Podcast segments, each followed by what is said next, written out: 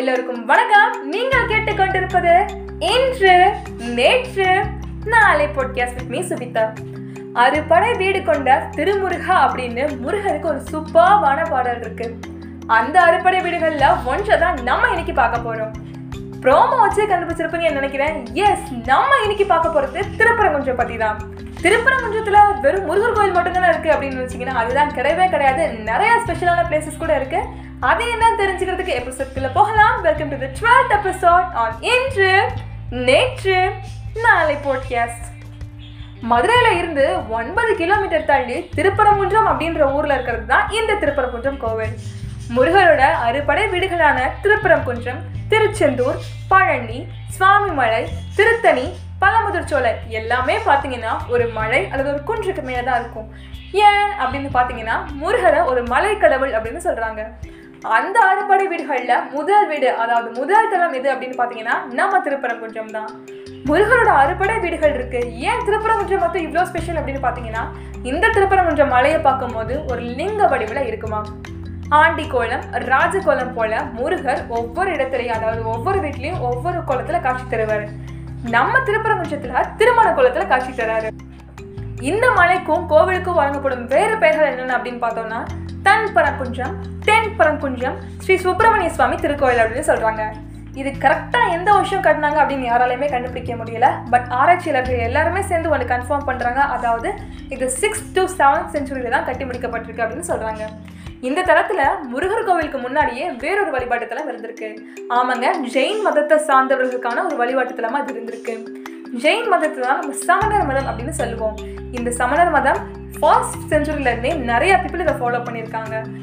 அந்த சமணர் கோவில் பாடல்களோட கொடைக்கு கட்டுப்பட்டு அதற்கு கீழே இருந்திருக்கு.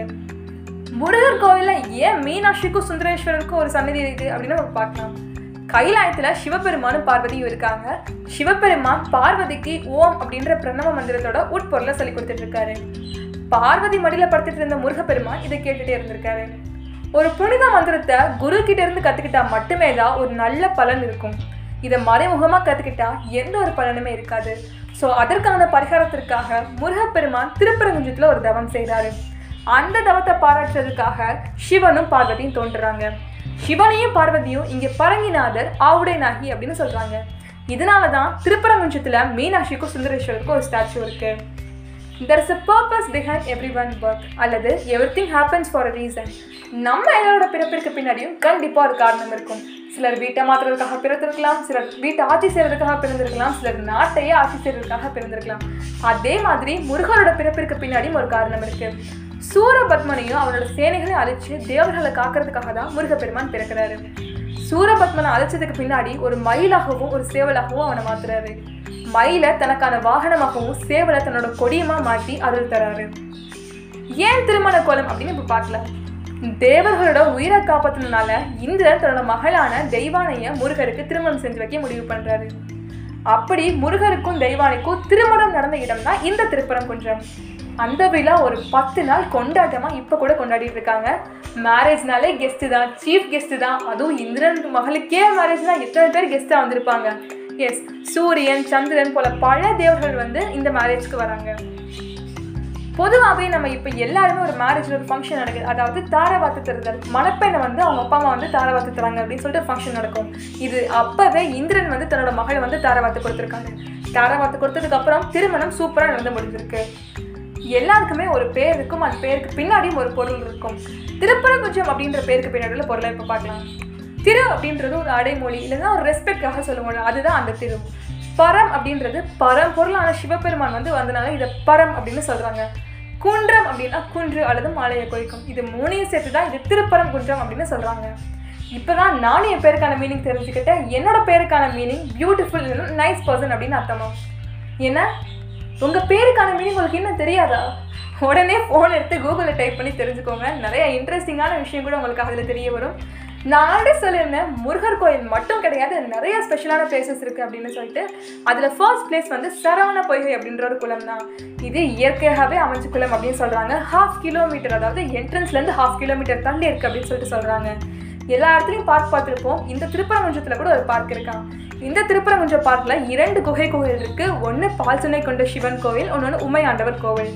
இந்த உமையாண்டவர் கோயிலுக்கு வெளியே அப்பர் சுந்தரர் மாணிக்கவாசகரோட ஸ்டாச்சுவை நம்மளால் பார்க்க முடியும்னு சொல்கிறாங்க அடுத்து காசி விஸ்வநாதர் கோவில். திருப்பரங்குன்றத்தில் இருந்து அதாவது மேலே சிக்ஸ் ஃபிஃப்டி ஸ்டெப்ஸோட ஏறணும் அப்படின்னா இந்த காசி விஸ்வநாதர் கோயிலுக்கு பார்க்கலாமா?